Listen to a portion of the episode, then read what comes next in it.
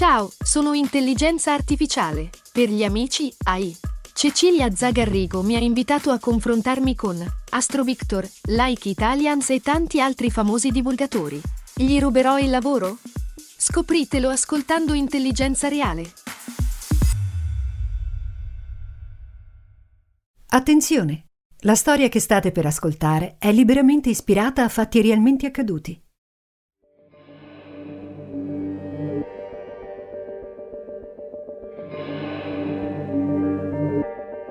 Che cos'è il rischio? Il mio cervello si macera dalla mattina alla sera con questa domanda. Il rischio è un compagno di vita. Serve a farti capire quanto oltre ti puoi spingere, quanto la vita sia dipendente da elementi che non fanno parte di noi e che possiamo considerare solo come variabili. Il rischio serve a dare valore a ogni attimo del nostro essere qui e ora. Il rischio è la vita. Woody Allen, in uno dei suoi più famosi aforismi, dice che la vita è ciò che ti accade mentre sei impegnato a fare altri programmi. Ecco, mentre facciamo programmi, mentre costruiamo il nostro futuro, allontaniamo da noi l'idea che possa accadere qualcosa capace di rovinare tutto. Semplicemente non ci pensiamo. Non potremo vivere con questo pensiero. È il segreto per non sprofondare nello sconforto. Quando penso al rischio che possa accadere qualcosa capace di influenzare comportamenti cambiando per sempre il corso delle cose, mi viene in mente la leggenda della spada di Damocle. Ormai citarla è entrata a far parte del nostro linguaggio. Ho una spada di Damocle sulla testa lo diciamo quando abbiamo paura che da un momento all'altro possa accaderci una minaccia terribile. Nella leggenda Damocle era un giovane della corte di Dionigi I, tiranno di Siracusa. Riteneva il suo re molto fortunato perché poteva disporre di ricchezze e agi. Dionigi, che aveva compreso l'ambizione di Damocle, lo invitò a mettersi al posto suo per un giorno. Damocle naturalmente accettò non gli pareva vero di poter godere di tutti quei vantaggi fino a quel momento riservati al re. Quando giunse la sera, dopo una giornata passata tra ogni genere di piacere, Damocle alzò il capo e si accorse che proprio sopra la sua testa pendeva una spada sospesa al soffitto da un crine di cavallo. In un attimo Damocle perse tutta la gioia e l'eccitazione per ciò che stava facendo Damocle implorò quindi Dionigi di mettere fine a quello scambio. Meglio non immaginare ciò che potrebbe accadere se quel crine di cavallo dovesse spezzarsi, non vi pare? Sono Folco Scuderi. Benvenuti a un nuovo episodio dei miei files.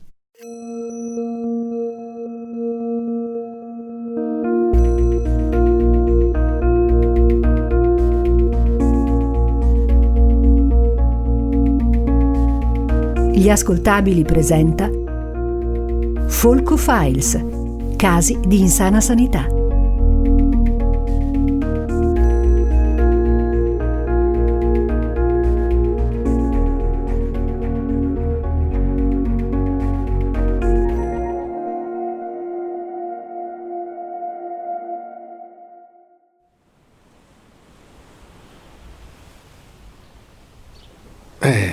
Questa storia per me è difficile da raccontare.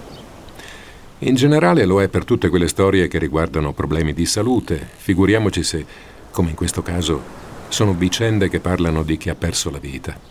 E quella di Riccardo è una di queste. Riccardo non c'è più.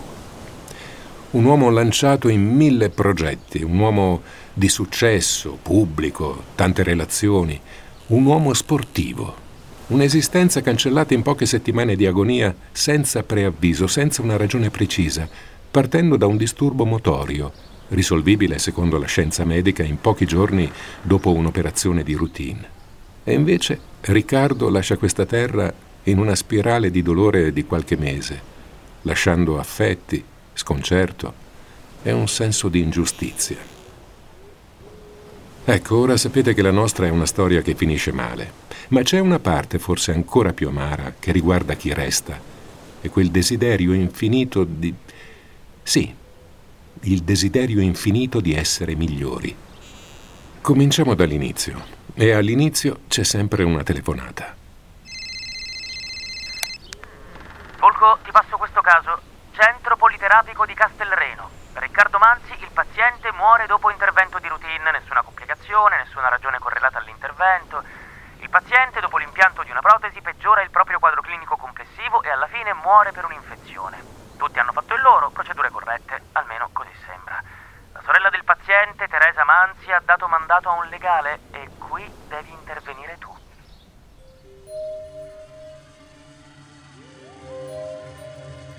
All'inizio non ti soffermi mai sui nomi. Riccardo, Teresa, semplicemente non esistono. C'è solo il caso. Questa aveva tutta l'aria di trattarsi di una lite temeraria, del tentativo di prendere qualche soldo da una situazione nella quale la struttura sanitaria, lo avete sentito, non aveva fatto niente di cui potesse essere accusata. Semplicemente un decorso complicato da una serie di fattori non legati all'intervento che hanno determinato la morte del paziente. Il centro politerapico di Casteldreno lo conosco bene. Sono amico del direttore sanitario, Amedeo, un professionista serio. Il centro è un istituto ospedaliero di eccellenza. Le sue sezioni di degenza pubblica e privata usufruiscono dello stesso staff medico è la prima volta che i familiari di un paziente esporgono denuncia reclamando un indennizzo per una presunta irregolarità nelle procedure di cura.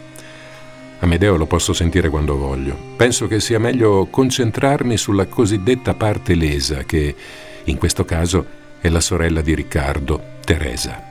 Una donna dallo sguardo sincero, occhi verdi, aperta come di rado sono i familiari di un paziente che non ce l'ha fatta curiosa, direi. E a me le persone curiose sono sempre piaciute.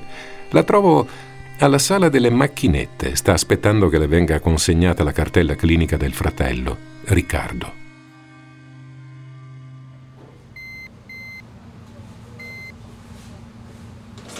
Riccardo avrebbe dovuto partire settimana prossima con la registrazione del programma.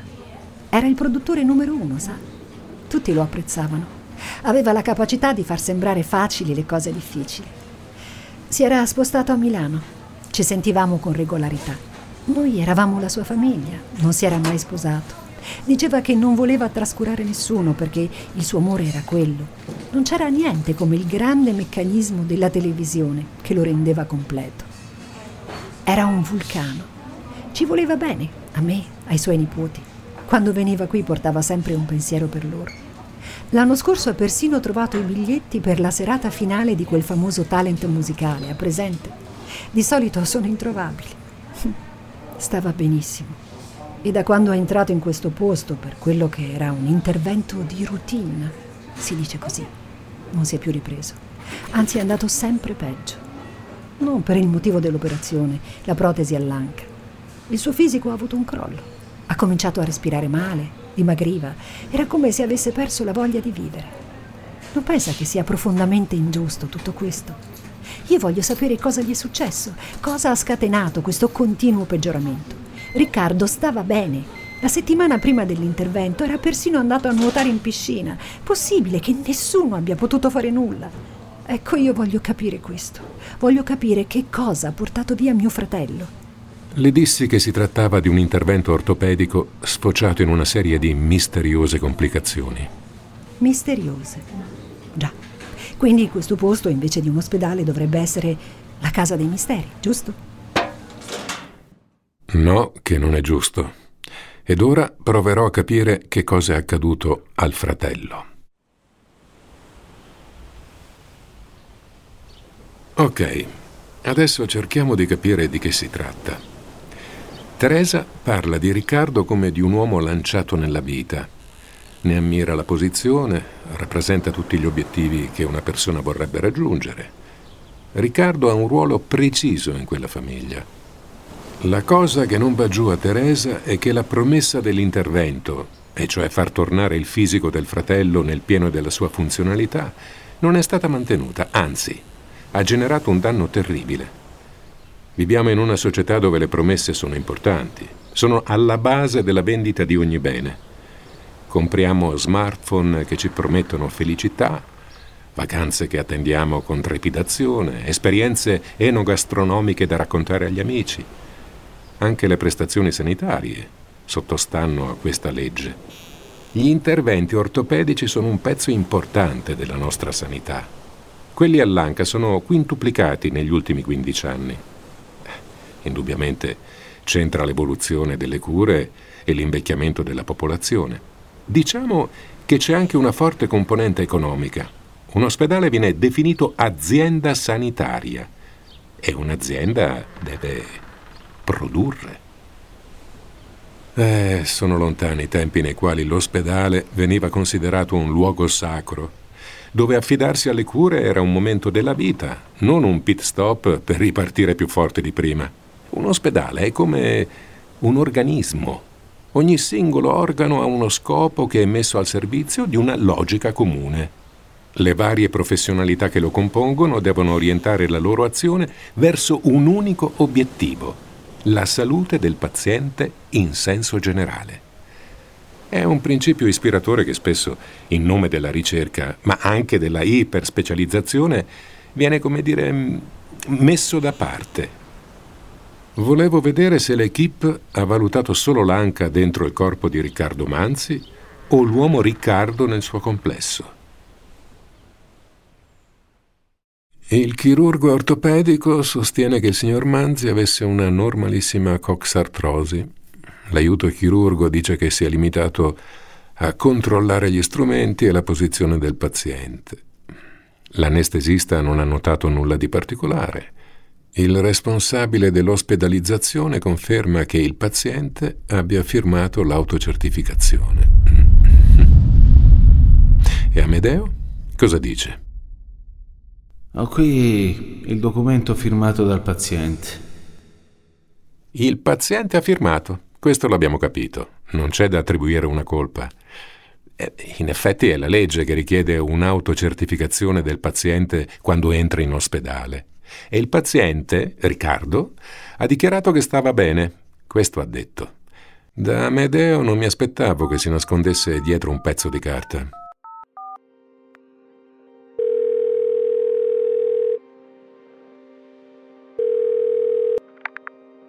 Amedeo, sono Folco.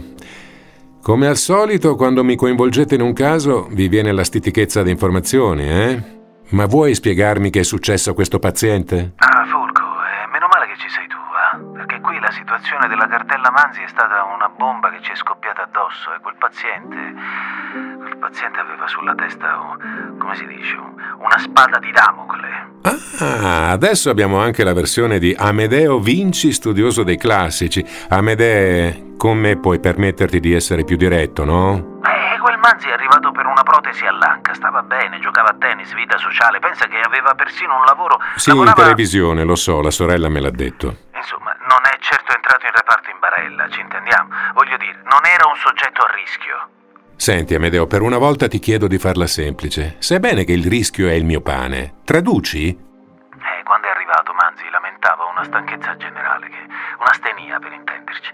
Evidentemente quell'uomo compensava con una volontà di ferro il suo stato di indebolimento generale. Noi non ce la siamo sentiti di rimandare l'intervento, lui lo voleva, lo voleva, continuava a dirlo. Il fatto che dopo l'intervento ha cominciato a indebolirsi, lo abbiamo, noi lo abbiamo dimesso per fargli fare la riabilitazione, ma niente, le sue difese immunitarie si peggioravano sempre di più. Questo è stato il primo aspetto della sua degenza, capisci, Folk? Dalla struttura di riabilitazione ci hanno detto che il paziente non rispondeva alle terapie, che forse avrebbe avuto bisogno di un nuovo ricovero. Noi l'abbiamo preso, l'abbiamo accolto, eh, mica. Eh, ma niente, sempre in caduta libera. E pensa che il giorno prima dell'intervento gli abbiamo fatto l'autotrasfusione, che si fa sempre prima di un intervento di protesi, è nel protocollo. Ma subito dopo il paziente non si riprendeva, rimaneva debole con i valori al minimo e poi a Riccardo deve essere accaduto qualcosa che ne ha stravolto il sistema immunitario. Ovvio che l'anca, la protesi, non c'entrano niente. Oggi metti la protesi e domani cammini. Anche se in qualche modo È l'operazione ad avere scatenato questo processo degenerativo. Ti piace questa puntata di Folk Files? Ti invitiamo a conoscere anche le altre serie degli ascoltabili. Perché non ascolti ad esempio Hard Cordiale? Cercala su Spotify o vai direttamente su gliascoltabili.it.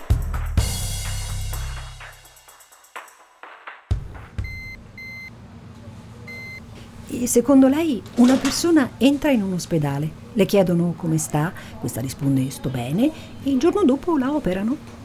Per giunta Riccardo hanno fatto un prelievo per creare una riserva per l'operazione. Perché non hanno fatto delle analisi? Se il suo sistema immunitario era fragile, forse si poteva scoprire. Sì, sì, si doveva scoprire. Eh,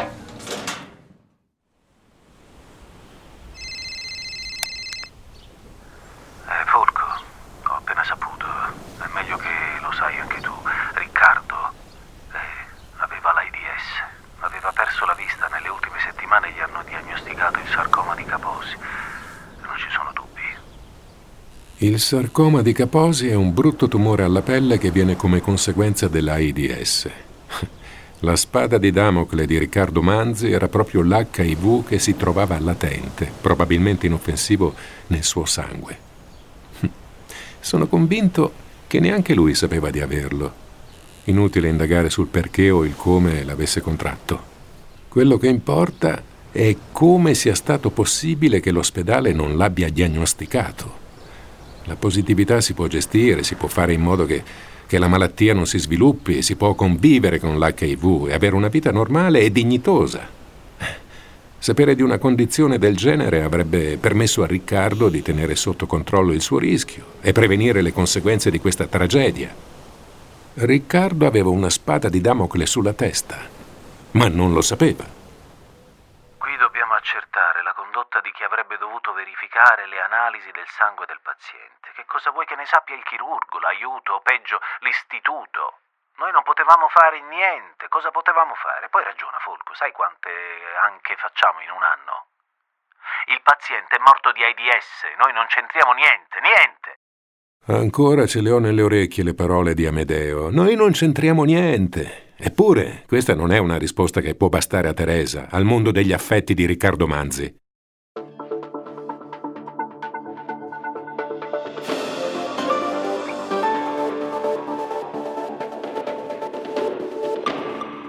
Scomparso ieri al centro politerapico di Castelreno il noto produttore televisivo Riccardo Manzi. I colleghi lo definiscono un fulmine a ciel sereno. Si parla di un intervento finito male.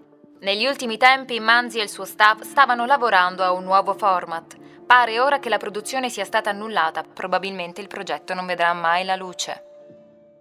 Ho chiesto a Teresa se era al corrente che Riccardo aveva l'HIV.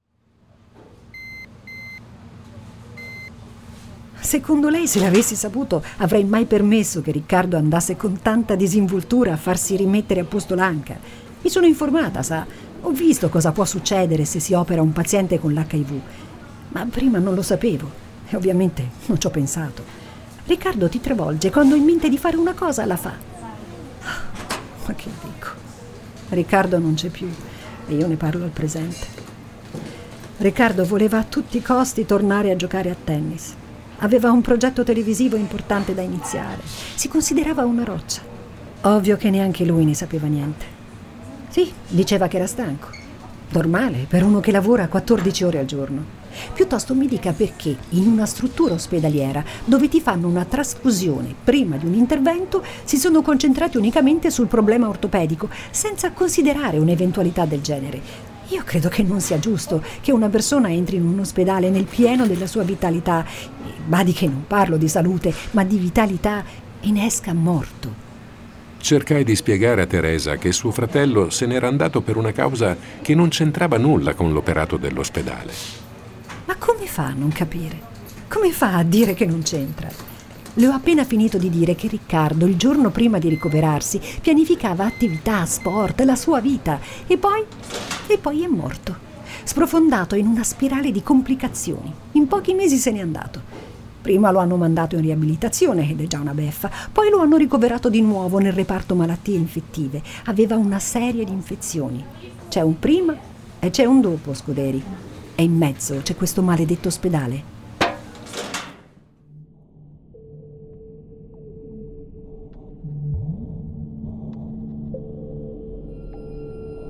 Fare programmi, immaginarsi fra dieci anni, comportarsi come se fossimo eterni. È la promessa della società nella quale viviamo. Il futuro perde i contorni e diventa un orizzonte senza limiti dove è lecito immaginare, farsi delle idee, stipulare una convenzione con la felicità. Riccardo stava bene prima e solo dopo essere entrato nel centro ha cominciato a stare male. Questo è il dato di fatto.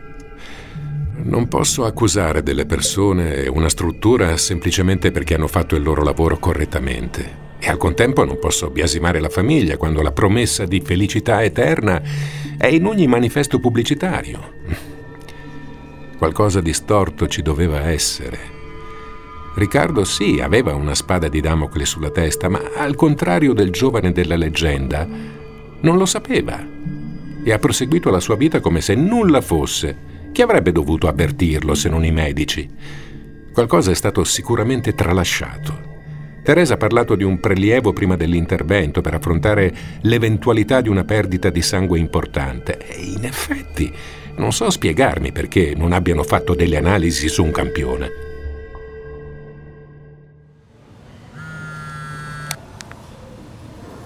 Ma secondo te, noi ci mettiamo a fare le analisi HIV a tutti i pazienti che entrano per farsi operare? Dai, avanti, diciamoci una cosa. Le analisi erano finalizzate a garantire i rischi dell'operazione.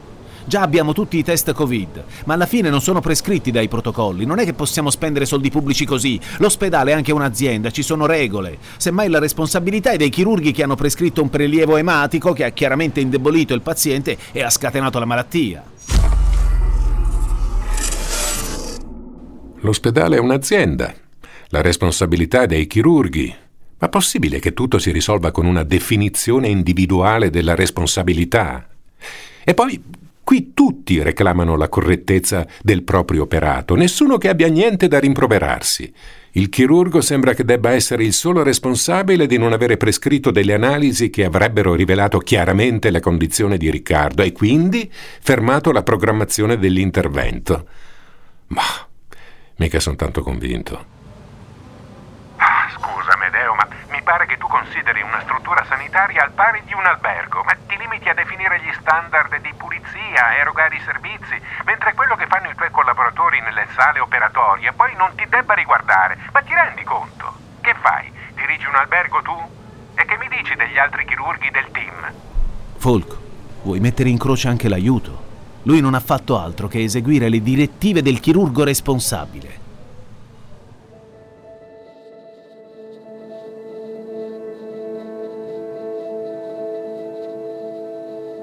Lei non pensa mai che siamo diventati tutti degli zombie.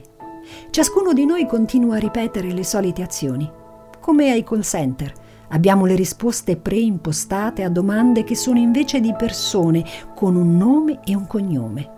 Le cose che facciamo spesso sono utili solo a toglierci dalle responsabilità. Fai firmare i moduli sulla privacy e poi ricevi 10 telefonate al giorno di offerte commerciali. E in ospedale tutti questi camici che girano sono imbrigliati in una serie di regole che mirano solo a toglierli dai guai. Ma che paese abbiamo creato? Siamo tutti contro tutti, si rende conto? A me hanno insegnato che solo insieme possiamo progredire. Una famiglia, una squadra, un gruppo di colleghi, una società. Come ci siamo persi in tutte queste regole che ci hanno tolto il senso dello stare insieme?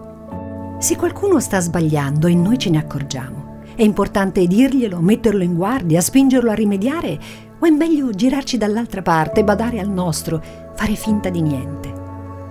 Possiamo morire mentre gli altri ci fanno un video col telefono ma questa è un'altra storia.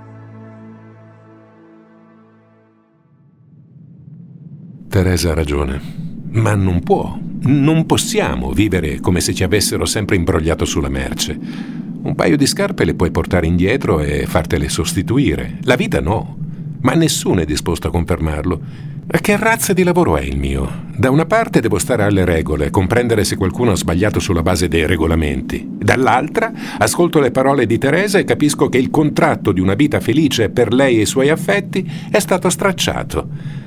Alla fine, che cos'è un ospedale? Una struttura fine a se stessa o nata per mettersi a disposizione del paziente, della persona? Da tecnico la chiamo responsabilità contrattuale ovvero tutte le persone che lavorano in ospedale sono legate in corda doppia, come in montagna. Non devono essere prese in considerazione singolarmente, ma come gruppo. In un ospedale si sbaglia insieme e si vince insieme. Non è un posto per scalate in solitaria. Vi dico una cosa, tutti abbiamo paura di morire. La morte è tuttavia una parte della nostra vita. Sappiamo che prima o poi avverrà, ma come Damocle non vogliamo sapere quando. Non vogliamo vivere con la percezione che da un momento all'altro potrebbe accadere di perderla. Questa non è la battaglia di Riccardo, è una battaglia che ci riguarda tutti. Ho deciso, non proporrò un risarcimento per la famiglia. Lascerò che questa storia arrivi ai tribunali, che venga giudicata dalla società e stabilito una volta per tutte in che mondo vogliamo vivere.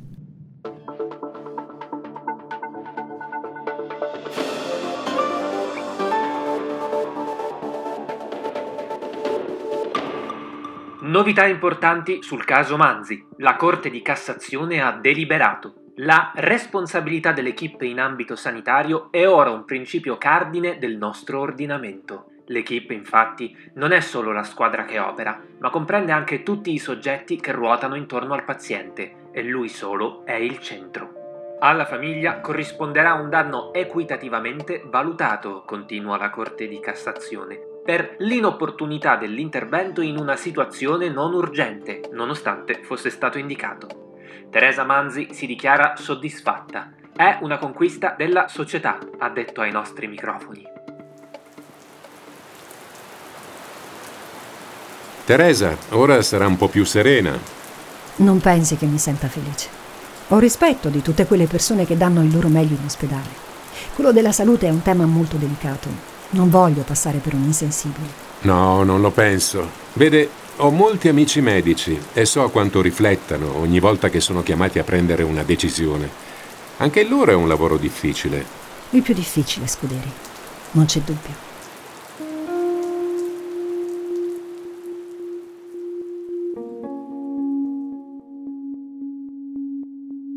La vita è ciò che ti accade mentre siamo impegnati a fare altri programmi. Forse dovremmo entrare di più nel flusso della nostra esistenza e un po' meno nel nostro social preferito. È il tipo di società che abbiamo scelto, ma ciascuno di noi, nella sua individualità, può cambiare le cose, sia un medico, sia un sacerdote, sia un risk manager come me. Sono Folco Scuderi. Se volete ascoltare una nuova storia dei miei file, vi aspetto nel prossimo episodio.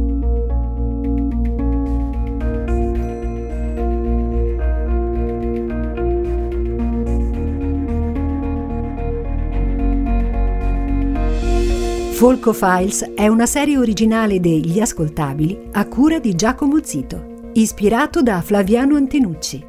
Questa puntata è stata scritta da Giacomo Zito, editing e sound design di Francesco Campeotto e Alessandro Livrini.